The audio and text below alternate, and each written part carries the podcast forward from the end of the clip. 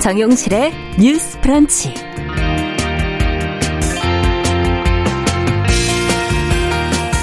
네, 안녕하십니까. 정용실입니다. 오늘은 국민의힘 윤석열 아, 대선 후보의 긴급 기자회견을 제가 잠시 들어봤습니다. 조금 늦게 시작을 하게 됐네요. 어, 선대위 쇄신안이 이제 발표가 됐는데요. 어, 철저한 실무형 선거대책본부를 구성하겠다. 그리고 어, 오로지 정권 교체를 위해 정치에 나서서 국민의 어, 비판을 달게 받겠다 이런 입장들을 어, 발표를 했는데요. 잠시 후 한번 정리하고 저희가 이야기 나눠보겠습니다.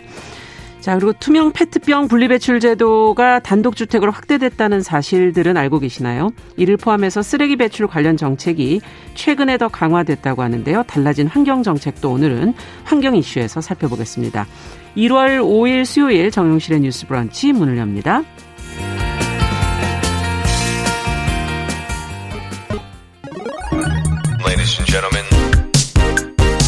새로운 시각으로 세상을 봅니다. 정용실의 뉴스 브런치 뉴스픽.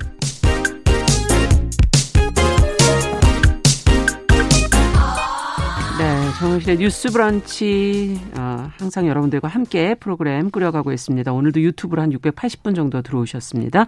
감사드립니다. 자, 첫 코너 뉴스픽으로 시작하죠. 월요일, 수요일은 이 두 분과 함께하고 있습니다. 전혜원 우석대 개공 교수님 안녕하세요. 안녕하세요. 전혜원입니다. 네, 조으론 변호사님 안녕하세요. 네, 안녕하세요. 조으론입니다. 네, 갑자기 지금 저희가 기자회견을 중계를 하게 돼서 조금 늦게 시작하면서 정리를 좀 해드리고 가는 게 좋을 것 같아서요. 어, 지금 선대위 쇄신안을 뭐 아주 구체적으로 발표하지는 않았지만, 어, 해산하겠다 하고 어, 발표를 했고, 어, 몇 가지 그래도 그 안에 들어가 있는 내용들을 간략하게 좀 정리를 해보죠. 조 변호사님께서 어떻게 들으셨습니까? 네, 일단 한 세 가지 정도로 나눠볼 네. 수가 있을 것 같습니다. 일단 윤석열 후보가 그 선대위 쇄신안 관련해서 이제 전면 쇄신하겠다라는 입장을 제일 먼저 밝혔고요. 네. 두 번째는 이때까지 자기가 주장해왔 있고 국민들이 자기를 통해서 바라보았던 그 공정과 상식이라는 원칙을 끝까지 밀고 나가겠다. 네. 그리고 자기뿐만 아니라 자기의 가족, 자기의 측근에게도 이 공정과 상식이라는 잣대를 철저하게 적용하겠다라는 입장을 밝혔습니다. 음. 또 그리고 그 정권 교체를 위해서 네. 이게 과연 제대로 잘 되고 있는가 국민들이 의심이 많이 들었는 들었 들었을 수 있는 상태죠. 상황이 있는데 네. 그 부분 관련해서도 그런 의심이 들지 않도록 쇄신하겠다 이 정도 음. 세 가지 입장을 밝힌 것 같습니다. 네. 정 교수님께서는 어떻게 보셨습니까? 저는 음. 2030 세대와 관련한 언급한 부분을 좀 주목을 해봤습니다. 네. 이번 선거에서 2030 세대 굉장히 중요하다고 하는데 사실 윤석열 후보가 초기에 출마했을 때만 해도 공정이라는 어떤 타이틀이 굉장히 각광을 받고 주목을 받았거든요. 그렇죠. 아마 2030 세대의 마음이 좀 투영이 되지 않았나 생각이 음. 됩니다. 그런데 어, YTN 의뢰로 여론조사 기관 리얼미터가 지난 3일에서 4일 이틀간 만 18세에서 39세 1,024명을 대상으로 ARS 네. 방식으로 조사를 했어요. 네. 응답률 6.9%, 음. 표본오차 95% 신뢰 수준에서 플러스 마이너스 3.1% 포인트고 자세한 내용은 어, 중앙선거 여론조사 시면 네. 홈페이지에서 볼 수 있는데 이 결과를 보고 저도 사실 깜짝 놀랐습니다. 이게 음. 5일 지금 오늘 보도가 되고 있는데 차기 대선에서 누구를 투표할 거냐 네. 2030의 선택 1위가 이재명 후보 33.4%였고 네. 그 다음부터는 순위가 중요하다기보다는 음. 윤석열 후보의 퍼센트를 보실 필요가 있는데 네. 안철수 후보가 19.1%, 윤석열 후보가 18.4%를 차지했어요. 네. 이 말은 2030 세대의 눈높이에서 봤을 때 윤석열 후보가 기대치를 음. 그동안 충분히 충족해주지 못했다라는 음. 방증이 아닐까 생각이 들고요.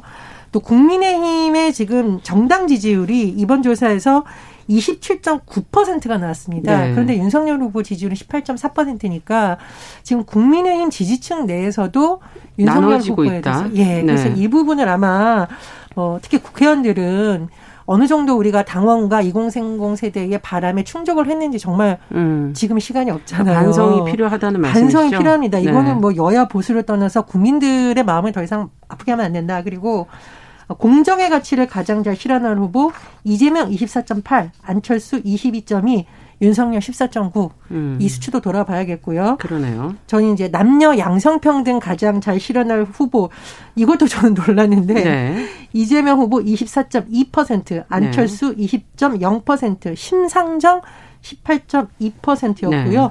윤석열 후보는 12.2%였습니다. 네. 그래서 그동안 국민의힘의 어, 주요 정치인들이 물론 뭐 일부이긴 합니다만 음. 젠더 갈등을 조장을 해서 맞습니다. 예, 너무 한쪽의 표만 의식하는 거 아니냐라는 비판 여론이 있었거든요. 그래서 이번 선대위 쇄신하는 김에 갈등을 이용할 게 아니라 갈등의 그렇죠. 원인을 파악해서 정치인들이 해소하는 쪽에 방점을 뒀으면 합니다. 네. 2030의 마음이라는 게 지금 최근에 이제 보도를 통해서 많이 조금씩 드러나고 음. 있는데요. 앞으로도 계속 뭐 변화할 수 있는 것이니까 어떻게 이것을 반영해 낼 것인가 하는 게 관건인 것 같습니다. 자, 저희는 또 뉴스로 좀 들어가 보도록 하죠. 오늘 법원이 지금 학원과 독서실 등 이 교육시설 대상의 방역 패스 정책에 대한 시민단체들의 집행정지 신청을 받아들였다는 게 지금 보도가 됐거든요. 법원의 시각은 무엇인지 그리고 또 그에 대한 정부의 입장은 어떻게 나오고 있는지 어, 관련된 게 이제 또 혹시 변화가 생길까 국민들은 관심이 많아서요. 어, 조론 변호사께서 좀 정리를 해 주시죠. 네, 어제 4일입니다. 서울행정법원이 전국 학부모단체 연합과 서울교육사랑 학부모 연합, 함께하는 사교육 연합 등이 작년 12월 17일 제기한 그 학원, 독서실, 스터디 카페를 대상으로 하는 방역 패스 도입 행정 명령에 대해서 효력 정지 판단을 했습니다. 네. 그러다 보니까 이제 방역 패스를 취소하는 본안 소송의 결과가 나오기 전까지는 예. 이 방역 패스 시행이 정지가 되는 건데요. 아. 그거 관련해서 법원은 두 가지 이유를 들어서 지금 효력 정지를 했습니다. 예. 첫 번째가 사람들의 학습권 그리고 접근권을 제한한다라는 음. 것이었고요.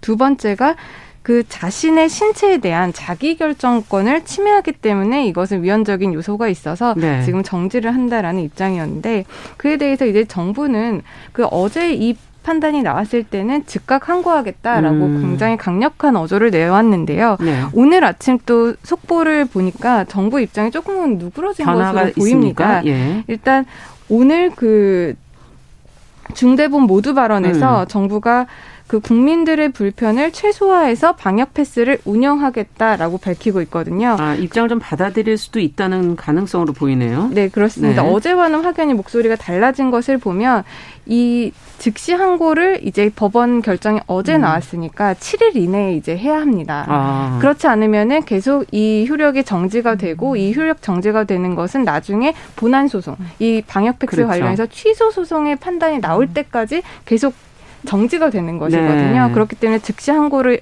할지 여부는 우리가 좀 더 지켜봐야 할 것인데 네. 일단 법원과 정부의 판단은 이렇게 입장이 나뉘고 있다라고 하고요. 네. 이와 관련해서 이제 시민단체들은 법원의 판단이 정당하다, 음. 상식적인 결과다 이렇게 환영하고 있는 모습입니다. 네. 지금 의견들이 사실은 조금 갈리고 있는 것 같긴 해요. 이용자들의 자유와 권리가 중요하다 해서 법원의 판단이 옳다 반기는 분들이 있는가 하면 또 방역 정책에 관해서 또 전문 지식이 과연 어 판사들이 얼마나 많겠는가 뭐 전문적인 부분은 좀 섣부른 판단 아니겠는가 하는 그런 의견을 내시는 분들도 있어서 이 방역 팩스 관련 문제 제기가 계속 좀 이어지게 되면 혼란스럽고 현장에서는 이렇게 해야 될 것이냐 저렇게 해야 될 것이냐 결정을 해야 되지 않습니까? 어떻게 보시는지요, 이런 상황을? 저는 일단 그냥 방역 패스만 본다면 음. 불가피하다라는 쪽에 방점을 두는데 그 네. 이유는 오미크론 변이라던가 예측 불가능한 상황이 계속 발생하는 상황에서 음. 제가 가장 주목하는 것은요. 의료 대응이 과연 가능할까입니다. 아. 그러니까 이게 예전부터 있었던 현상이면 뭐 그동안 정부라든가 지자체에서 대비가 충분히 됐었겠습니다만 예. 이렇게 코로나19처럼 어떤 감염병 사태가 오래 지속된 경우가 그동안 그렇게 많지 않았잖아요. 네. 그리고 이게 전파 속도가 너무 빠르다 보니 지금 제가 보니까 의료 현장이 거의 마비될 수준에 한동안 일어났기 때문에 오늘 100만 예. 찍었죠. 그러니까 방역 패스 네. 자체는 저는 필요하다고 보는데 학원 스터디 카페 이 부분에 있어서 제가 보기에도 이거는 사실 학부모들과 미접종 음. 청소년자들이 반발할 소지가 너무 많거든요. 예. 우리나라에서 사실 학원이라든가 스터디 카페 이런 곳을 안 가는 학생들이 거의 없다고 봐야 되지 않을까요? 음. 그래서 그런 현장의 특수성을 좀 더 고려했더라면 이런 혼선이 줄어들지 않았을까라는 생각이 들고요. 네. 청소년 대상 방역 테스트가 이제 3월 1일 시행이 됩니다. 그래서 그렇죠. 그 전에 이 혼선을 좀 마무리하는 것이 청소년들에게 예. 좀 필요한 부분이 아닐까 생각이 듭니다. 네. 일단 제가 이 어제 법원 입장 관련해서 조금 더 구체적으로 말씀을 드리면 음. 이제 어제 법원이 그 방역 패스 관련해서 효력 정지 판단을 했 잖아요. 예. 그게 방역 패스 자체 자체가 지금 효력이 정지가 되는 것이 아니라 그 17종 그 업종 중에 학원, 독서실, 스터디 음. 카페에 아, 대해서만 맞습니다. 방역 패스가 효력이 그렇죠. 정지가 네. 되는 것이에요. 혼란을 일으키시면 안 되겠네요, 진짜. 네. 네. 그리고 또한 가지 말씀드릴 건 이게 효력이 어제 정지가 돼서 음. 이제 오늘부터는 당장에 그 성인들은 이미 방역 패스를 학원이나 독서실 스터디 카페에 대해서 뭐 어제 이전까지는 방역 패스가 계속 적용이 되다가 네. 이제는 당장 성인은 학원, 독서실 스터디 카페에 방역 패스가 적용이 안 되는 겁니다. 음. 그리고 교수님께서 말씀하신 그 미성년자들에 대해서도 네. 3월 1일부터 학원, 독서실 스터디 카페 대상으로 방역 패스가 진행이 되는 거잖아요. 네. 원래는. 네.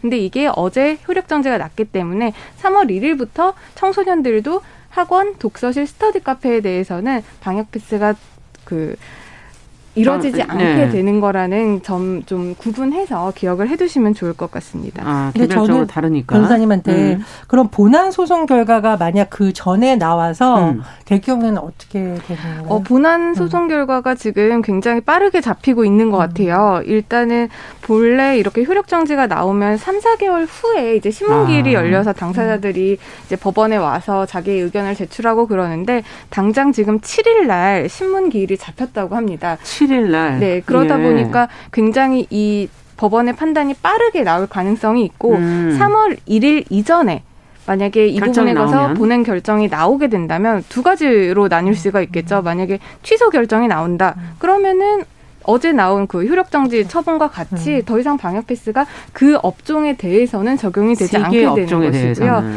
그런데 네. 3월 1일 이전에 결정이 나왔는데 이게 그 취소를 기각하는 예. 그러니까 취소가 되지 않는 음. 판단이 나올 수도 있잖아요. 그럼요. 그 예. 그 부분에 대해서는 만약에 그 결정이 나온 이후에는 이제 방역 패스가 적용이 될 수도 있고 또 2심으로 이제 항고 항소를 아, 할수 있는 시간이 더 길어지겠군요. 더이 부분에 대한 혼란은 지속될 것으로 보입니다. 예. 그래서 조금 더 고생을 예. 드리면 제가 3월 1일 전에 혼란이 마무리됐으면 좋겠다라는 것은 음. 당국의 노력도 필요하지만 이 선고가 어떻게 나올지가 굉장히 중요하다. 그리고 그러네요. 만에 하나 정말 같은 결과가 나올 수도 있잖아요. 그럼 정부에서 그에 대비해서 위험하다 위험하다만 할 게 아니라 위험하지 않은 다른 방법을 독려를 해줘야 그렇죠. 되는 거잖아요. 네. 좀 그렇게 생각이 들고요. 근데 저는 지금 굉장히 마음이 복잡한 게 뭐냐면 지금 의료 현장에서도 너무 힘들어서 못하겠다라는 아우성이 나오고 음. 있고 시민들도 지금 산편화 임시 검사소 아, 가서 그렇죠. 검사할 때 상당히 시간이 많이 걸리고 그렇죠. 있거든요. 그래서 이 법원의 어떤 판단을 존중합니다만 이런 부분에 대해서도 좀더 신중할 좀, 예, 필요가 예, 여러 가지 좀 고민이 필요하다 이런 생각이 듭니다. 네. 그런데 이제 사실 이런 방역 패스 관련한 집행 정지가 받아들여진 것이 이번이 처음은 아닙니다. 작년에 7월에 교회 그 대면 예배 아, 관련해서 아, 그 집행 정지 예. 관련 인용 결정이 한번 있었죠. 그렇군요. 근데 그때 그때 집행정지가 나왔을 때 정부 입장은 그거를 어제처럼 뭐 즉시 항고하겠다 이렇게 음. 강력하게 나온 것이 아니라 교회와의 어떤 대화와 이런 것을 통해서 나중에 그런 전체 수용 인원의 10%뭐 음. 8칸씩 띄어앉는 이런 어떻게 보면은 합리적인 단계적인 합리적인 어떤 타협안을 네. 마련을 했거든요. 네. 그렇게 본다면 이번에 지금 청소년들을 두신 학부모들이라든지 음. 아니면 지금 당장 학 뭐 학원이나 스터디 카페를 가서 이제 취업을 준비하는 취준생들이라든지 그렇죠. 이런 분들의 뭐 직업 선택의 자유, 학습권 이런 부분에 대한 기본권 침해가 굉장히 과도하다. 음. 그에 반해서 공공이 얻을 수 있는 이익은 뭐 돌파 감염도 있고 음. 방역 그러니까 무조건 백신을 맞는다고 지금 다 이게 감염이 안 되는 것이 아니기, 때문에, 때문에, 그 예. 부분과 이익을 조화를 해서 지금 법원이 이런 판단을 내린 것 음. 같거든요. 왜냐하면 학습권이라든지 직업 자유 라든지 이런 거는 굉장히 큰또 음. 기본권이기 때문에 음. 그렇기 때문에 이런 판단이 나온 부분을 정부가 일응 수용을 해서 네. 이것들이 조화롭게 좀 될 수 있는 그런 수 있는, 제도적 네. 장치, 뭐 협의안 이런 것들을 마련을 해야 된다고 그러면 앞서 합니다. 교회 얘기를 해주셨는데 그때 인원 제한이라든지 그러면은 지금 말씀해주신 공간들 세개 공간들에서의 인원 제한이라든가 공간 안에 들어갈 수 있는 인원수를 뭐 제한한다든가 여러 가지 방법을 좀 생각해 볼 수 있지 않을까 하는 그런 생각도 맞습니다. 드네요. 그리고 네. 지금 이 대상에는 학교는 들어가 있지 않잖아요. 네. 아이들이 사실 뭐 학원, 뭐 스터디 카페, 독서실만 가는 게 아니라 이제 3월이 되면은 학교를 가야죠. 학교를 이제 가 가게 됩니다. 네. 그러면 학교는 방역 패스가 없어도 갈 수 있는데 음. 학원이나 독서실 스터디 카페는 방역 패스가 있어야만 간다. 음. 이거는 또 뭔가를 차별하는 듯한 평등하지 못한 그런 뉘앙스도 줄 수가 있고 음. 사실 맨 처음에 이런 학원이나 스터디 카페를 정부에서 이제 넣은 이유는 사실 지금 방학이잖아요. 그렇죠. 방학 기간 중에 학생들을 백신을 맞게 해서 예. 안전하게 3월에 개강을 계약을 하고 네. 학교를 다닐 수 있게 하는 환경을 조성한다라는 취지에서도 어느 정도 이런 것들이 발현되지 않았 나 싶은데요. 음. 이런 부분들을 무조건적으로 백신 접종이 아니라 안전하게 등교할 수 있는 그런 환경, 음. 뭐 인원 배치라든지 학교의 어떤 제도적으로 가림판이라든지 이런 거를 다 지원을 하는 그렇죠. 그런 것들도 좀 선행돼야 되지 않을까 그런 생각이 듭니다. 네. 근데 제가 이제 학원 이런 곳을 운영하는 분들도 좀 노력이 많이 필요할 것으로 보이는데 그렇죠. 학원에서 한동안 집단 감염 발생한 보도를 보면은 예전에 있었죠. 예, 환기가 잘 안 된다고 해요. 가장 음. 기본적인. 음. 그러니까 학원이 뭐 지하에 있는 경우도 있고 2층에 있는 경우도 있는데 학교는 워낙 뭐 교육청이나 예. 교육부에서 지침을 주고 이렇게 노력을 하는데 학원 같은 경우에는 잘 안 지켜진다고 해요. 그러니까 책임을 지죠 학교 같은 이 부분은 경우는. 어른들이 또 많이 이번 음. 판단과 별도로 신경을 써야 되는 부분이거든요. 네. 그래서 그런 부분에서는 법적으로 강제할 수는 없더라도 뭐 당국에서 계속 그분들과의 소통을 통해서 음. 좀 자발적으로 시행이 되도록 노력이 필요하다고 봅니다. 양쪽의 노력이 더 필요하다라는 네. 얘기까지 해주셨어요. 자 이제 두 번째 뉴스로 저희가 가보겠습니다. 요즘에 스마트폰 앱을 통해서 중고 물품 거래를 활발하게들 하시는데 초등학생들이 거래를 최근에 많이 하는 모양입니다. 이걸 그냥 하게 둬도 되는 건가 하는 걱정의 목소리가 나오고 있다는데 어떤 얘기 때문에 그런 것일까요? 예, 이 중고거래 플랫폼 땡땡 마켓 이런 곳이 네. 개미 지옥이라고 한다는 한 번 빠지면 너무 재미있어서 빠져나올 수 아. 없다라는 말이 있을 정도로 그러니까 용돈벌이에 쏠쏠하다 이런 표현을 아마 이렇게 돌려서 네. 한것 같아요. 그런데 요즘 중고거래 플랫폼의 경우에는 특정 지역을 검색을 해서 그 안에서 할 수 있는 경우도 음. 있잖아요. 그러다 보니 뭐 초등학생이라든가 중학생들이 멀리 운전을 하지 않아도 되니까 동네에서 이런 거를 아. 검색을 해서 하는 경우가 많다라고 합니다. 특히 네. 이제 뭐 앱이나 이런 게 워낙 잘 돼 있으니까 본인의 스마트폰 혹은 부모님한테 그렇죠. 부탁해서 스마트폰을 통해서 살아가는데 근데 문제는 뭐냐면 이게 어떤 측면에서 보면 참 아이들이 귀엽다 음. 스스로 용돈벌이 한다 경제관념 교육 시켜준다 이런 긍정 반응도 있는 반면에 대부분 대면으로 한단 말이에요. 네. 택배로 보내거나 이런 비용이 아깝고 동네에서 하다 보니까 음. 만나면 되지라는 건데 이 대면 거래가 혹시 미성년자 대상을 아. 하는 범죄로 이어지지 않을까 하는 아. 우려가 제기되고 있는 거고요. 네. 어, 실제로 지난 4월에 서울의 한 30대 남성이 이 중고마켓으로 바지를 거래하던 10대 남성을 집으로 데려간 성추행 사건이 있었다고 합니다. 음. 이런 점에서 이제 어른들이 이제 걱정을 하면서 대책이 있어야 되지 않냐 나온 거고요. 또 하나는 이게 미성년자인지 모르고 거래를 했다가 나중에 환불을 해달라. 아. 이거는 법적으로 효력이 없다라고 예. 주장을 했을 경우에 분쟁도 지금 나오고 있다고 합니다. 그래서 이 두 가지 측면에서의 좀 보완책이 필요하다는 목소리가 나오고 있습니다. 네, 지금 범죄 위험성과 또 어떤 약관이라든지 분쟁. 이라든지 이런 문제들이 또 제기될 수 있다는 걸 지금 집을 지적을 해주셨는데 어떻게 보세요, 조 변호사님께서는? 어, 일단 두 가지로 나눠볼 수가 있을 것 같은데요. 이제 첫 번째로는 그런 디지털 서비스를 제공하는 업체들이 사업주들이 미성년자들을 보호할 수 있는 장치를 마련을 해야 될 것 같습니다. 음, 지금까지는 안 돼 있는 거죠? 지금 말씀, 교수님께서 말씀하신 그 땡땡 마켓 같은 네. 경우에는 뭐 14세 미만과의 뭐 거래는 취소가 될 수 있다 이런 아. 경고 문구 정도를 두고 있어요. 예. 그리고 이제 만 14세 이상만 가입이 되어 있는데 만 14세 이상이라고 해도 만 18세 미만이면 미성년자잖아요. 그렇죠. 이 부분에 대한 어떤 거래 제한은 지금 두고 있지 않기 때문에 음. 이 부분에 대한 보호 장치를 어떻게 해야 될까도 고민을 해봐야 될 문제고요. 예. 그 땡땡 마켓 이외에 또 중고 거래를 할 수 있는 사이트들이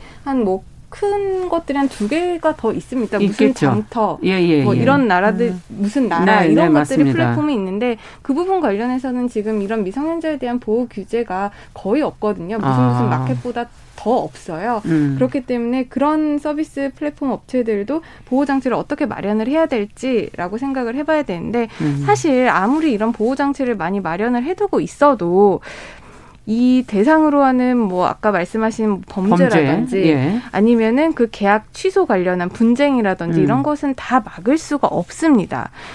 이 보호 장치보다도 제가 더 크다고 생각을 하는 건 그 사람들 사이에서 이제 미성년자와 거래를 하면 이게 언제라도 취소가 될 수 있다. 음. 그러니까 웬만하면 미성년자와의 그런 거래는 자제를 하거나 아니면은 보호자의 동의를 확인하는 절차가 필요하다라는 인식 개선이 선행이 되어야 될 것 같아요. 아. 보호 장치를 마련을 해둔다고 해도 요즘 청소년들이 뭐 부모님 핸드폰으로 뭐 성인 인증을 받는 거 그렇게 어렵지 않잖아요. 예. 그리고 부모님들이 그거를 또 일일이 확인을 하지 못하고 있다 보니까 사회적으로 미성년자들 과의 그런 법률 행위가 민법상에 언제든지 취소할 수 있는 취소할 수 있는 법률 행위라는 것을 좀 명확히 인식을 하고 민법에 그게 되어 있군요. 맞습니다. 네. 그렇 기 때문에 거래를 할 때 미성년자인지 음. 그리고 미성년자라면 보호자의 동의가 있었는지를 확인을 해야 상호 간의 피해를 보지 않을 수가 있습니다. 예. 미성년자만 피해자가 되는 게 아니라 교수님께서도 조금 지적을 해주셨다시피 성인도 미성년자와 결례를 하면 그 계약이 취소가 되면 내가 받은 돈 돌려줘야 되고 내가 그렇죠. 줬던 물건 다시 받아야 되잖아요. 음. 근데 내가 줬던 물건 나는 돈을 제대로 다 돌려줬는데 내가 다시 돌려받는 물건이 뭐 훼손이 되었다거나 그렇죠. 아니면은 너무 많이 사용을 했다거나 분쟁이 또 그럼 또 이제 분쟁이 시작되는 네. 거잖아요. 그렇기 때문에 이런 미성년자의 법률 행위에 있어서는 이런 리스크가 있다라는 인식이 전반적으로 좀 넓게 자리 잡게 되면은 이런 문제가 음. 어느 정도는 좀 해소되지 않을까 생각을 합니다. 네, 미성년자와의 거래가 어, 성사가 되는 것이 아니다라는 것을 좀 기억을 하고 계셔야 될 것 같고 이것이 문제가 될 수 있다는 것을 항상 인식하고 계시라는 말씀해 주셨는데 정 교수님께서는 어떻게 보십니까? 예, 뭐 일부 중고거래 플랫폼이 그걸 계속 모니터링하고 있다고 해요. 음. 그래서 뭐 만 14세 미만으로 의심되는 글에 대해서는 좀 이용자 계정을 중단하거나 네. 이렇게 한다라고 하니까 수익을 내는 것도 좋지만 제가 늘 강조하는데 수익이 있는 곳엔 책임도 있다. 그렇죠. 그래서 선량한 관리자로서의 역할은 더 계속 해야 된다라고 음. 보고요.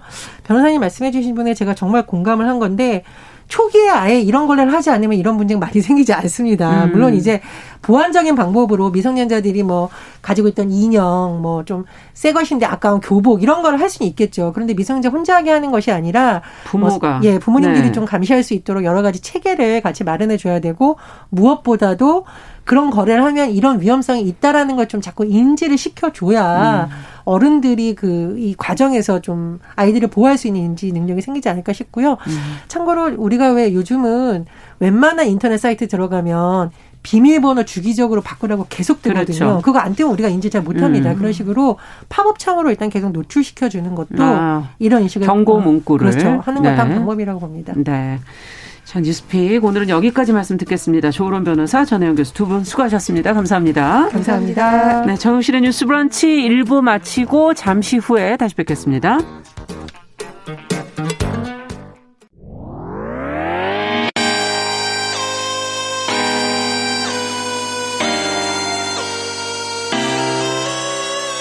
어떤 사람들은 삼루에서 태어났으면서 자신이 삼루타를 친 것처럼 생각하며 살아간다라는 음. 말이 있어요.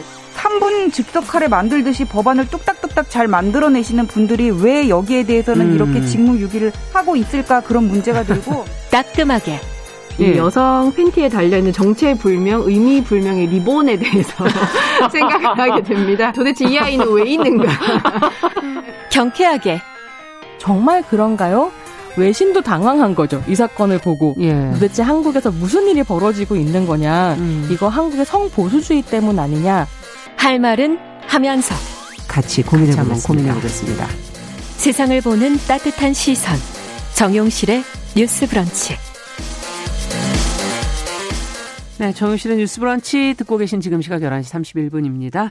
필환경 시대를 맞아서 기후변화의 심각성을 되새겨보고요. 환경 이슈 살펴보죠. 환경하자 서울환경운동연합의 이우리 팀장 잘해주셨어요. 어서 오십시오. 네, 안녕하세요. 자, 뭐 지난 한 해 환경 관련 뉴스가 참 많았고 이제 2022년이 시작이 됐습니다. 네. 네, 어떤 이슈가 있을까요? 어, 사실 이제 2021년은 코로나19 관통을 하면서 쓰레기 문제에 대한 사회적 인식도 많이 높아졌던 것 같고요. 맞아요. 또 탄소 중립을 위한 정부나 기업 또 음. 민간의 차원에서 뜨거운 논의도 이어졌던 한 해였던 것 같습니다. 음. 올해도 이제 이 탄소 중립 논의는 계속 이어질 것으로 보여지고요. 네. 이 쓰레기 문제에 대한 법이 또 강화되었거든요. 그러면서 여러 정책도 같이 수반되는 부분들이라 여러 변화가 일어날 일어날 음. 것으로 기대되는 한 해입니다. 자, 그렇다면 지금 말씀해 주신 쓰레기 문제에 관련된 법이 강화됐다. 내용을 좀 살펴봐야죠. 어떤 법이 어떻게 강화됐는지. 네, 일단 지난주에 한 번 찝어드리긴 했었는데요. 예. 자원 재활용법에 따라서 공동주택 지역에서 우선 시행이 되던 투명 페트병 분리배출 제도가 음. 단독주택 지역으로 확대 시행이 됩니다. 네. 요거는 이제 12월 25일부터 이미 시행이 되었었는데요. 이제 지금 한 열흘 정도 지난 거예요. 음. 네, 최근 기사 좀 찾아보니까 홍보가 좀 잘 되지 않았는데 조금 잘 안 되고 있더라고요. 아, 잘안 되고 있나요? 그래서 네. 이제 이 부분들도 이제 이제 단독집 주택에 이제 거주하시는 분들도 이제 투명 페트병은 내용물을 또 깨끗이 비우고 분리배출에 참여를 하셔야 되기 때문에 라벨도 떼고 그것도 그쵸. 압착을 해가지고 내놓으시잖아요. 네, 가능한 찌그러뜨려가지고 네, 딱 찌그러뜨려가지고 네. 뚜껑을 닫아가지고 뚜껑 별도로. 분리배출을 네. 하시면 되는 거고요. 예. 이렇게 별도로 분리되어서 이렇게 배출된 투명 페트병은 질 좋은 재생 원료로 이제 음. 재활용될 예정입니다. 예. 자, 이거는 이제 지난번에 한번 언급을 해주셨으니까 두 번째 언급이니까 기억을 해주십사. 네, 네. 한 번 더. 하고 네. 더 말씀을 드린 거고 단독주택 지역으로 확대되니까 그 전에 안 하시 안 하셨던 걸좀 챙겨서 하셔야 되는 거니까 처음에 그쵸. 좀 불편하지만 저희는 뭐 공동주택을 사니까 네. 이미 어, 오랫동안 해오고 있어서 맞아요. 네. 한번 습관을 또 들이니까는 하게 되더라고요. 금방. 되게 자연스럽게 하게 되죠. 네, 그첫 번째가 좀 힘들어서 그렇지. 네. 예. 또 달라진 게 뭐 있는지. 어, 지금까지 실제로 이제 재활용이 안 되는 포장재임에도 불구하고 별도의 표시가 없어서 사실 이제 국민들이 이렇게 재활용을 할 때 좀 혼란을 가중시키는 그런 있어요, 포장재가 많았어요. 예. 근데 이렇게 이제 배출된 재활용품 이, 이 아니지만 이렇게 배출된 것들은 음. 재활용 공정 단계에서 폐기물로 처리되어서 사실 비용적인 측면도 그렇고 음. 인력적인 측면도 사실 가중되는 것도 맞는 거였거든요. 다시 또 분류를 해야 되는 거군요. 그렇죠. 음. 그래서 이런 실제 재활용이 안 되는 포장재들에 대한 별도 표시제가 시행이, 음. 시행이 됩니다. 이게 1월 1일부터 생산되는 신제품 포장재부터 적용이 될 예정인데요. 그러니까 좀 더 정확히 예를 좀 들어보면 네. 대표적으로 뭐 샴푸나 로션을 담는 펌프 용기 같은 경우는 사실 재활용이 안 되 거든요. 안 돼요? 근데 네. 플라스틱으로들 많이 내시는데. 그렇죠. 이게 펌프 용기 그 자체를 처음 이제 겉으로 봤을 때는 사실 모두 플라스틱처럼 보이잖아요. 예. 근데 이게 어 이게 펌프와 몸체가 분리가 된다면 몸체 같은 경우는 이제 플라스틱으로 분리 배출이 가능해요. 아. 근데 이 펌프 이 펌프는 그 속에 금속 스프링이 들어있거든요. 용수철이 들어있거든요. 아. 그렇기 때문에 이게 펌프가 다시 올라올 수 있는 건데, 아. 이 금속 스프링이 사실 소비자가 요거를 뭐 별도의 뭐 가위나 뭐 펜치나 이런 걸 사용하지 않는 이상 빼야 그 돼요? 스프링을 뺄 수가 없잖아요. 네. 사실 이제 그걸 빼더라도 작은 플라스틱들로 나오기 때문에 사실상 이거는 재활용을 할 수가 아. 없는 거 이런 거 너무. 작은 플라스틱은 재활용이 잘 안 되는 거군요. 그렇죠. 그것도 그런 문제가 네. 있고요. 그럼 요 부분을 분리해서 배출하셔야겠네요. 그러면 몸통은 버리시고 플라스틱으로 그렇죠. 재활용하시고 네, 네. 그다음에 그 펌프 부분은 그냥 종량제 봉투에다 담아야 되나요? 맞습니다. 쓰레기로? 네. 네. 그냥 쓰레기로 분류를 아. 하셔야 되는 거예요. 그래 이렇게 하게 되면 사실 소비자가 또는 국민들이 이걸 분리 배출을 하는 단계에서 음. 이런 것들이 좀 더 정확하게 이루어지기 때문에 이 재활용 공정에 넘어갔을 때 좀 더 원활하게 할 수 있는 음. 부분들인 거예요. 음. 그래서 이렇게 포장재 구성 부분에 금속 같은 타 재질이 혼합되거나 또 도포나 아. 첩합이 되어 있는 경우에는 이거 이제 소비자가 해당 부분을 분리를 할 수가 없는 경우에 포장재는 종량 영양제 배출이라고 별도 표기되거나 또는 네. 재활용 불가로 표시가 될 예정입니다. 이왕이면은 이런 것들이 혼합되지 않은 재료들로 좀 써주시면은 더 좋겠네요. 네, 맞는 말씀이에요. 네. 사실 그냥 단일 재질로 만들어지는 게 사실 재활용할 때는 게, 가장 제일 좋죠. 좋은 거죠. 아. 자, 그럼 또 생태 환경 이슈로 또 가보죠. 네. 음. 어, 작년 7월에 기쁜 소식 하나 전, 전해드렸었는데요. 한국 갯벌 총 다섯 곳이 유네스코 네. 세계 자연유산에 등재되는 기쁜 소식이었습니다. 네. 지난해 이 소식 전해드리면서 이게 조건부 등재이기 때문에 이 자연유산 등재를 유지하기 위해서는 노력해야 된다. 그렇죠. 한국 전체 갯벌에 대한 면밀하고 또 통합적인 관리가 필요하다라고 말씀드렸었습니다. 네. 그래서 올해부터 해양수산부 주관으로 갯벌을 세계 유산으로 통합 관리하기 하기 위한 기본 계획을 수립을 하게 되는데요. 음. 이 기본 계획 안에는 유산 보존을 위한 제도를 정비하거나 뭐 새로운 법과 제도가 필요하다면 그런 것들을 신설을 하고 또 조직이나 인력이나 현장 시스템이 어떻게 강화되어야 음. 하는지 그런 계획들을 담긴 세부적인 전략을 세우게 됩니다. 네. 그리고 또 추가적으로 국제 협력도 강화할 예정이라고 하고요. 네. 우리 뭐 지금 재활용 쓰레기 관련 법도 살펴봤지만 생태 문제도 또 국민들이 관심을 가져주셔야 네. 네 이게 또 계속 유지되는 거니까요. 맞습니다. 자, 앞서 기후 위기 관련 이슈가 이제 중요하다라는 얘기는 늘 해주시는데 네. 올해는 그러면 어떤 게 있을까요? 어, 또 작년 9월에 탄소중립 기본법이 제정이 됨에 따라서 이 법이 올해 3월부터 시행이 될 예정이거든요. 예. 이 탄소중립 기본법에 의거를 해서 주요 국가 계획이나 개발 사업 개발 사업에 대한 기후변화 영향 평가를 실시를 하게 될 거고요. 예. 그리고 또 기후위기 대응 재원을 확보하기 위한 기후 대응 기금을 운영하고 또 시행을 하게 됩니다. 음. 이 법을 통해서 사실 사회 전 부분에서 걸쳐서 탄소 중립을 실현하도록 정책을 또 구체화하고 시행을 하게 될 텐데요. 네네. 이런 부분들이 이제 기후 변화 영향 평가도 그렇고 기후 대응 기금도 그렇고 그래서 정부나 기업이나 사실 민간 차원에서 이 법이 미치는 영향이 좀 클 것이라고 보여져요. 음. 네. 그리고 또 하나 기후 에너지 부분에서 중요한 부분인데요. 이 상, 올해 상반기에 제10차 전력 수급 기본 계획을 수립을 할 예정입니다. 예. 이 전력 수급 기본 계획은 향후 15년 동안 15년간 이번에 계획을 세우면 그렇죠. 네. 15년간 국내에서 발생할 전력 수요를 대비하는 계획이라고 보시면 될 것 같아요. 그렇죠. 중장기의 전력 수요를 전망을 하고 또 이에 따른 전력 설비를 확충하기 위한 계획이라고 보시면 되는데요.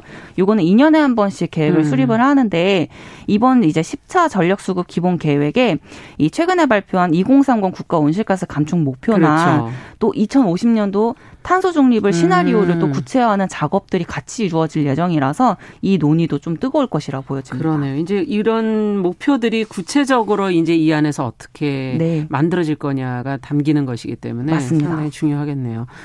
올해 뭐 아무래도 또 선거들이 지방선거까지 쫙 있기 때문에 그렇죠. 올해 엄청 네. 큰 이슈죠. 대통령 선거랑 지방 선거가 있잖아요. 예. 여기서 예. 중요한 거는 공약 아니겠습니까? 지금 맞습니다. 공약이 제대로 나와서 국민들이 다 알지를 못하셔서 네. 답답해하는 부분들이 있는데. 그렇죠. 제가 네. 조만간 이제 이 환경 공약은 어떻게 되는가를 좀 해보려고 좀, 네, 하는데요. 해주셨으면 좋겠어요. 네, 또 예. 특히 또 기후 위기가 또 많은 이슈를 가지고 있기 때문에 이 음. 기후 환경 공, 공약은 어떻게 될 것인가가 사실 저도 궁금합니다. 그렇죠. 미래 세대랑 또 연결돼 있고요. 네. 예. 이게 또 임기가 4년, 5년 이렇게 뽑는 대통령과 네. 또 지방선거이잖아요. 네. 아무래도 환경 이슈에 큰 영향을 미칠 수밖에 없거든요. 또 선거에 나오는 사람들이 어떤 공약을 가져오느냐가 음. 이것도 관건이기 때문에 이 여기에 나오는 이분들이 이 정치하시는 분들이 기후 위기에 관심이 없거나 또 생태 환경을 보호해야 되는 이유를 모른다든지 음. 아니면 그것에 대한 가치를 모르고 또는 철학을 철학이 없다든지 음. 이런 경우에는 사실 환경 정책은 굉장히 후퇴될 수밖에 없거든요. 예.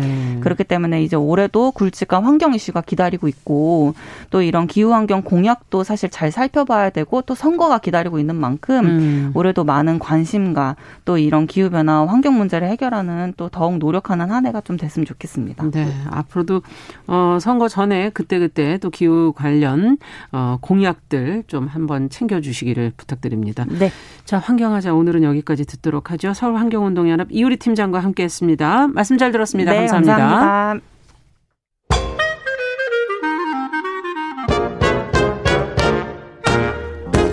모두가 행복한 미래 정용실의 뉴스 브런치 네,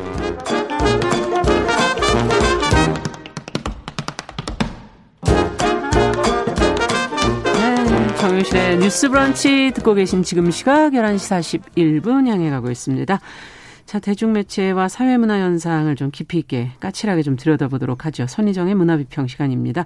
오늘도 손희정 문화평론가 자리해 주셨어요. 어서 오세요. 네, 안녕하세요. 오늘은 영화 돈 룩업을 이야기해 주신다 그러는데 네. 이 얘기가 좀 여기저기서 많이 들려요. 네, 굉장히 인기를 끌고 있는데요. 네. 오늘 우리 방송에서는 어쩐지 환경하자 이후에 이 영화를 소개시켜 드리는 음. 것이 굉장히 연결성이 잘 예, 있나요? 어울린다 이런 생각이 좀 들었습니다. 네. 돈 룩업은 어 우리 시대 그러니까 무엇이 중요한지 잘 모르는 우리 시대의 경종을 울리는 음. 약간 웃기면서도 서늘한 블랙 코미디인데요. 네. 영화는 천문학과 대학 그러니까 천문학과 대학원생인 케이트와 담당 교수 랜들 박사가 거대한 혜성이 지구를 향해 날아오고 있다는 사실을 발견하면서 시작이 음. 됩니다. 거의 뭐 99.9%의 가능성으로 이 해성이 지구와 충돌해서 아. 인류가 멸망할 것이라는 사실을 발견을 하는 거죠. 네. 이런 네. 영화는 사실 이런 소재 영화들은 좀 있었는데 네, 여러 예. 편이 있었는데 약간 21세기의 특징을 굉장히 잘 담고 있어요. 오. 그래서 이제 막 패닉에 빠진 과학자들이 남은 시간이 6개월밖에 없는데 이거 어. 어떻게 해야 되냐 이러면서 미국 대통령도 찾아가고 언론에 제보도 하고 음. 이러는데 모두 각자의 이해관계 안에서 이 사건을 어떻게 이용할까를 생각할 뿐 이걸 어떻게 제대로 해결할까라고 하는 생각을 이제 하지 아. 않는 상황이 펼쳐지는 거죠. 네. 그래서 이렇게 빠른 속도로 지구를 향해 날아오고 있는 에베레스트만한 크기의 해성 이 혜성이 이제 지구로 다가오는 요 6개월의 음. 시간을 이제 영화가 다루고 있습니다. 오. 근데 이제 케이트 역의 제니퍼 로렌스, 랜들 역의 레오나르도 디카프리오를 비롯해서 미국 대통령 역의 메릴 스트립 미 아니, 등장을 하고요. 출연진이네요. 네. 뭐 티모시 샬라메 케이트 블란쳇 어. 거기에다가 팝스타 아리아나 그랜데까지 출연을 해가지고요. 굉장히 이제 화제가 되고 있습니다. 네, 야 캐스팅이 너무 화려해서 하나 하나 좋아하는 분들이 있다면 네. 또 챙겨 보시게 되지 않을까 하는 생각도 드는데. 지금 말씀해주신 그 어떤 어, 비슷하게 다룰 수 있는 소재지만 21세기 지금의 우리의 모습을 보여주고 있다라고 얘기를 해주셨어요. 네. 그 안에서 저는 보니까 정치와 언론 지금 우리도 이제 대선을 앞두고 있는 우리 정치와 언론 내 모습을 조금 볼 수 있는 거 아닌가 이런 생각도 좀 들기도 하네요. 네. 미국 상황을 다루고 있지만 한국에서 보는 저도 막 무릎을 치면서 네. 함께 낄낄거리면서 봤는데요. 이게 이제 메릴 스트립이 연기한 올린 대통령 같은 경우에는 음. 트럼프 전 대통령을 모델로 하고 있습니다. 어. 굉장히 노골적으로 트럼프구나라는 걸 알 수 있게 영화에서 그리는데요. 네. 표와 돈에만 관심이 있는 대통령인 거죠. 네. 그래서 이제 케이트와 랜들이 백악관을 찾아가서 해성 충돌 사실 막 알렸을 때 대통령과 보좌진들이 그냥 되게 웃, 웃어요. 아, 뭐 그래? 그게 그 음. 위험한 일이에요? 이러면서 어, 더 관심이 있는 건 뭐냐면 중간 선거가 이제 닥쳐오는데 음. 여기에 이 사건을 어떻게 이용할까 뭐 이런 생각만 하는 거죠. 아. 크게 관심이 없다가 당시 이제 법무장관 후보와 대통령 사이에 어떤 성적 대화를 주고받았다는 스캔들이 터지는 거예요. 근데 이 스캔들을 막아야 되는 거죠. 어. 그래서 이 스캔들을 막기 위해서 해성을 이용합니다. 그래서 올린 정부는 지구 구하기 영웅 프로젝트를 가동을 시키는데요. 예. 로켓을 쏴서 해성의 경로를 바꿔서 지구를 구한다. 이거 이제 막 국민들한테 발표를 해요. 음. 근데 그냥 발표하는 게 아니라 거대한 군안 앞에서 막 촛 불을 초, 어, 포쪽을 막 쏘고 네. 이러면서 영웅처럼 선언을 하는 거죠. 일종의 쇼를 하는 거군요. 네. 근데 심지어 쇼를. 이게 네. 무인 로켓으로 해성의 경로를 바꿀 수 있는데도 굳이 굳이 퇴역 장군을 태우거든요. 그래서 기꺼이 아. 희생하는 영웅의 스토리 이런 게 이제 정치에 필요하다라는 예, 계산 계산하에서 이런 식의 이제 쇼를 벌이고요. 다른 한편으로 케이트와 랜들은 랜들은 또 이제 정치가 이걸 해결할 의지가 없다는 생각을 하게 되니까 음. 이 심각한 상황을 대중한테 알리기 위해서 유명 토크쇼인 데일리 립이라는 데 출연을 합니다. 원래 있는 프로그램인가요? 아니요. 여, 거기서 있는 만든. 프로그램을 풍자한, 아, 풍자한 거라고 할수 아. 있을 텐데요. 데일리 립은 제가 이제 한국어로 번역을 한다 한다면 약간 의미 없이 떠드는 조동아리라고 번역할 수도 있겠다 어. 이런 생각이 들 정도로 어떤 사건이든 웃음거리와 가십거리로 만들어버리는 토크쇼입니다. 아. 네, 여기 이 토크쇼에서는 6개월 후에 인류가 멸망할 거라는 소식보다 팝스타가 남자친구랑 결별한 사건이 더 중요한 거죠. 예. 이제 과학자들이 심각성을 이야기하려고 하면 진행자들이 사람들은 끔찍한 소식을 싫어한다 이러면서 계속 희화화하고 예. 이런 상황 들이 벌어집니다.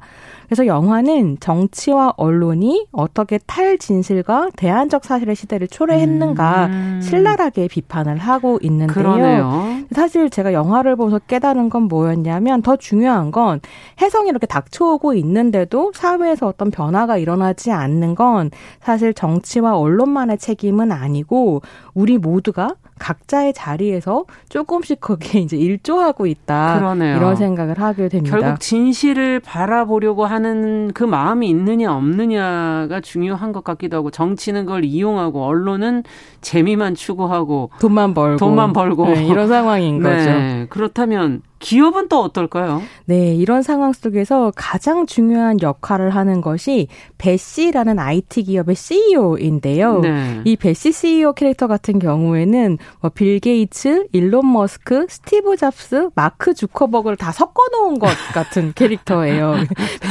굉장히 기가 막히고 흥미로운 캐릭터인데 네. 어 그는 올린이 기획한 그 영웅 프로젝트 있잖아요. 네. 로켓을 쏴가지고 혜성의 경로를 바꾼다라고 어. 하는 프로젝트가 딱 출발했을 때, 그래서 로켓을 막 수십 개를 하늘로 쏘아 올렸고 막 전 세계 사람들이 그걸 다 이렇게 바라보면서 성공할까라고 기대하고 있는데 음. 갑자기 베시 CEO가 나타나서 이 프로젝트를 다 중단시킵니다. 그래서 로켓이 막 날아가다가 다시 다 지구로 돌아오거든요. 그래서 어. 왜 이러는가라고 알아봤더니 이 다가오고 있는 해성에 엄청난 광물이 포함되어 있는 거예요. 그래서 이 해성의 경로를 바꿀 게 아니라 해성을 잘잘하게 쪼개서 지구에 떨어뜨리면 엄청난 광물을 채굴할 수 있고 큰 돈을 벌어다 줄 거다라고 이제 올린한테 아. 이야기를 한 거죠. 네. 그래서 올린이 이 얘기를 듣고 이제 혜성을 지구에 받아안기로 결정을 하게 되는 거예요. 아. 그래서 이런 설정 같은 경우에는 뭐 구글이나 마이크로소프트, 아마존 같은 빅테크 기업들이 계속해서 이제 친환경을 운운하지만 이게 얼마나 피상적인가. 속내는 무엇인가. 음, 이런 것들 비판한다라는 평가를 받고 있습니다. 아. 근데 정말 기가 막힌 건 그랬을 때 정치가 어떻게 기업과 손을 잡는가일 텐데요. 아. 올린은 베시 CEO의 이야기를 듣고 영웅 프로젝트를 멈추면서 본격적으로 이 영화에 따라서 말하자면 돈 룩업 프로젝트를 가동합니다. 예. 이게 뭐냐면? 하늘을 보지 마라, 위를 보지 마라, 하늘에 닥쳐오는 걸 두려워하지 말아라라고 이제 이야기를 하면서 해성을 받아 안으면 그 광물로부터 우리가 셀 수 없이 많은 일자리를 창출할 수 있을 거고 우리에게 새로운 미래를 약속해 줄 거고 네. 미국 정부는 글로벌 기업인 배씨와 손을 잡고 이걸 해낼 수 있다. 이제 이런 식의 이제 캠페인을 아. 막 펼치는 거죠. 과학자들은 또 여기에 동원이 돼서 그거 가능하다 이런 식의 인터뷰를 계속 합니다. 전문가들이. 네. 네. 근데 사실 이제 진실을 알고 있는 케이트와 랜들 같은 경우에는 베시 테크놀로지 자체가 충분히 검증이 되지 않았고 음. 왜냐면 베시가 이렇게 로켓을 쏘아 올려서 작은 드론들이 혜성에다가 막 이렇게 폭탄들을 심어서 터트리면 지구에 딱 떨어질 거다 이런 식의 프로젝트를 이야기를 한 건데 예. 검증된 적이 없는 테크놀로지인 그러네요. 거죠. 예. 그래서 위험할 뿐만이 아니라 해성이 통째로 떨어지던 잘게 떨어지던 누군가는 예, 피해를 받는데 이 어떤 사람들의 혹은 어떤 존재들의 피해를 감수하면서 돈을 아. 벌겠다라고 하는 건 안 된다라는 이야기를 하는 거죠. 야, 그래서 진실을 얘기하는 건 그 케이트와 랜들 박사밖에 없는 거군요. 그래서 그 케이트와 랜들 박사의 이야기에 동조하는 사람들이 이제 모이게 되고요. 어. 그러면서 진실을 봐라라고 하는 룩업 이제 캠페인을 펼치게 네. 됩니다. 그래서 미국은 셋으로 갈리게 되는 거죠. 음. 돈 룩업파와 룩업파와 해성은 없다파. 이제 아, 이렇게 해서 아예 해성이 없다. 네, 이제 논란들이 어. 퍼져나가게 됩니다. 네. 지금 우리의 모습을 보는 것 같기도 하고 정말 진실이 무엇인지를 볼 수 있는 게 참 중요하네요. 이런 네. 속에서 어쨌든 어 비극적인 상황에서 지금 해야 할 일은 사실 무엇인가? 음. 어, 현실, 우리는 영화를 보고 있기 때문에 너무나 그것은 자명한 일인데 네. 그 안에 있는 어, 영화 속의 정치인, 영화 속의 기업인, 영화 속의 언론인들, 어, 이 종말의 씨앗은 거기 우주가 아닌 자신들한테 있는 거 아닌가 네. 이런 생각도 들기도 이게 하고. 또 한편으로는 영화 속에만 있는 것이 아니라 음. 너무 현실과도 연결이 되고요. 맞아요. 코로나19 상황에서도 여러 가지 고민을 좀 하게 되는데요. 음. 돈룩업의 홍보 문구가 실화가 될지도 모를 이야기예요. 아, 홍보 문구가. 네. 그런데 이 해성이라고 하는 어떤 설정을 환경 위기와 코로나 19에 대한 은유라고 한다면 예. 사실 이미 실화이기도 합니다. 맞습니다. 그래서 이제 이 영화를 만든 에던 맥케이 감독이 그런 이야기를 해요. 정확하게 환경 위기를 이제 모티프로 영화를 만들었다. 음. 어느 날 기후 위기에 대한 책을 읽고 이 내용에 대해서 이제 동료들이랑 이야기를 나누는데 누군가 그런 얘기를 했다는 거죠. 해성이 지구와 충돌하기 직전인데 음. 아무도 신경을 쓰 쓰지 않는 것과 같다. 이런 얘기를 했다는 거예요. 음. 그리고 이 비유가 그대로 이제 영화가 된, 된 상황입니다. 거군요. 최근 한국에도 기후 위기로 인한 종말은 없다. 종말론적 환경주의자들이 선동하는 거다라는 메시지를 담은 책이 한 권이 번역이 되어서 아. 되게 크게 화제가 되고 있었거든요. 음. 근데 그 책에 대해서 전문가들이 이런 평가를 하더라고요. 책 자체가 그냥 보면 되게 그럴듯한데 실제로 정확한 과학적 사실에 기반하고 있는 게 아니라 자기 입맛에 맞는 주장을 네, 골라서 수치들만 가져다가 네. 정리를 하고 있어서 굉장히 위험한 부분들이 있고 맞아요. 그래서 사실 사람들이 그 책을 보고 굉장히 열광하는 것은 팩트 자체를 봤기 때문이라기보다는 환경 위기는 대단치 않다라는 말을 듣고 싶었었는데 그 말을 그 책이 해주니까 이제 음. 어, 열광하게 되는 부분이 있다라는 비판들을 하더라고요. 맞네요. 근데 그걸 생각해 보면 이게 영화 속에서 나를 불편하게 하는 진실인 음. 해성을 회피하려고 하는 약간 돈 룩업파의 마음이라는 게 네. 이런 이제 현실을 보여주는 건 아닌가 라는 생각이 들고요. 네. 좀더 제가 이제 이 감독의 인터뷰를 보면서 우프달까요? 우프 음. 웃기면서 좀 슬펐던 게 뭐냐면 감독이 이런 이야기를 해요. 이 영화를 만들던 과정에 이제 코로나 팬데믹이 시작되었는데 네. 대본에 있는 일들이 하나둘 현실이 되어가는 걸 보면서 굳이 이 영화를 만들 필요가 있나 이런 생각을 했다는 아. 거예요. 뭐 바이러스가 없다든지 그렇죠. 마스크 안 쓰겠다든지 이런 사안들이 실제로 펼쳐졌었으니까요. 맞아요. 그래서 밤에 뉴스를 보다가 TV를 끄고 난 다음에 자기 시나리오를 보면 이게 너무 건조하게 느껴질 정도 현실이 예. 더 드라마틱하다는 거군요. 였어서 모든 부분을 15% 정도 더 아. 황당무계하게 수정했다는 거죠. 아. 근데 그렇게 황당무계하게 수정한 시나리오로 이제 영화가 만들어졌겠잖아요. 지금 우리가 그 영화를 봐도 그렇게까지 음. 황당하게 느껴지지 않는 거죠. 아, 저거 음, 저런 네. 거 아닌가 이런 생각이 좀 들었고요. 음. 그러면서 감독이 이렇게 강조합니다. 기후 위기라거나 바이러스 문제는 편을 가를 문제가 아니고 맞습니다. 과학의 영역이고 음. 미국에선 정치적이지 않은 문제가 정치적인 문제로 변질되어 버린다. 이렇게 음. 꼬집거든요. 네. 근데 이게 이제 영화의 가장 중요한 메시지라고 할 수 있을 텐데 저도 이제 그런 생각을 하는 거죠. 음. 한국은 얼마나 다른가? 음. 음. 이런 생각을 좀 하게 되었습니다. 네, 정말 왜 정치적이지 않은 문제가 이렇게 정치적이 될까요? 그것도 참 의문이네. 그것도 그 안에 인간의 어떤 어, 본성과 연결돼 있는 네. 네, 이해관계라든지 뭐 이런 것들도 있지 않을까. 진실은 원래 불편하긴 한데, 네, 네 이걸 우리가 어떻게 그러면 계속 볼 수 있을까 하는 여러 가지 음. 의문이 드는 데. 정말이 다가오는데 슈퍼볼은 열릴 것인가 이런 신문 기사 예전에 본 기억이 나요. 네. 지금 이 영화를 보다 얘기를 듣다 보니까 이런 기사 함부로 쓰면 안 되는 거 아닌가? 네. 영화 안에도 딱 이 가판대에 놓여 있는 기사에 네. 뭐 슈퍼볼이 열릴 것인가 이런 제목이 보이고 이런 네. 부분들이 나오는데요. 사실 저는 그런 생각은 들어요. 그러니까 일상을 살아가는데 우리를 위로해 줄 수 있는 음. 엔터테인먼트를 즐기는 건 굉장히 중요하지만 사실 거기에 정신이 팔려서 어, 봐야 할 것들로부터 고개를 그렇죠. 돌리고 있는 건 아닌가? 또 한편으로 이런 슈퍼볼 같은 엔터테인먼트 스포츠 산업이라고 하는 게 엄청난 시장을 바탕으로 큰 돈을 움직이는 음. 판이잖아요. 네. 그러니까 저는 이번에는 이 기사를 보면서 그런 생각이 들더라고요.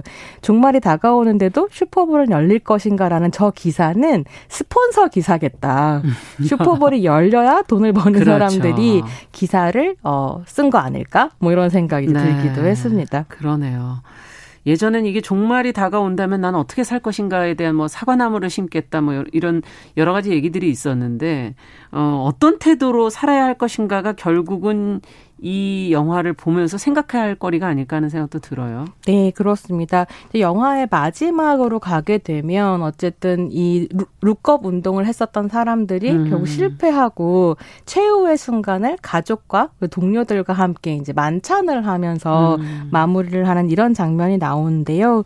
그걸 보면서는 그런 생각이 들더라고요. 그러니까 각자의 영역에서 각자의 삶을 살았던 사람들이 네. 이제 종말을 맞이하게 되는데 이 사람들은 유독 더 어떻게 보면 마음을 정리하면서 평화롭게 마무리할 수 있었던 건 최후의 순간까지 하늘을 보자라고 음. 이야기하면서 최선을 다했었던 그렇죠. 자기가 할 바를 다했었던 사람들이기 때문에 후회는 없는 네, 거죠. 또 이런 마지막을 맞이할 수 있는 게 아닌가 이런 생각이 좀 들기도 했고요. 예. 그래서 어, 이 작품 자체가 지금 이제 뭐 빅테크 기업이라든가 정치라든가 언론을 비판하고 있는 작품으로 굉장히 회자가 많이 되고 있는데 음. 또그 안에서 일상을 살아가 살아가는 우리는 뭘 해야 될까? 어떤 질문을 음. 던져야 될까? 이런 것들 좀 돌아볼 수 있었습니다. 네. 어, 어쨌든, 어, 지구를 지킬 수도 멸망할 수도 있는 그, 근데 미국이 그 안에 또 중심이 되어 있다는 건 좀. 네. 근데 이게 좀 재미있는데요. 네.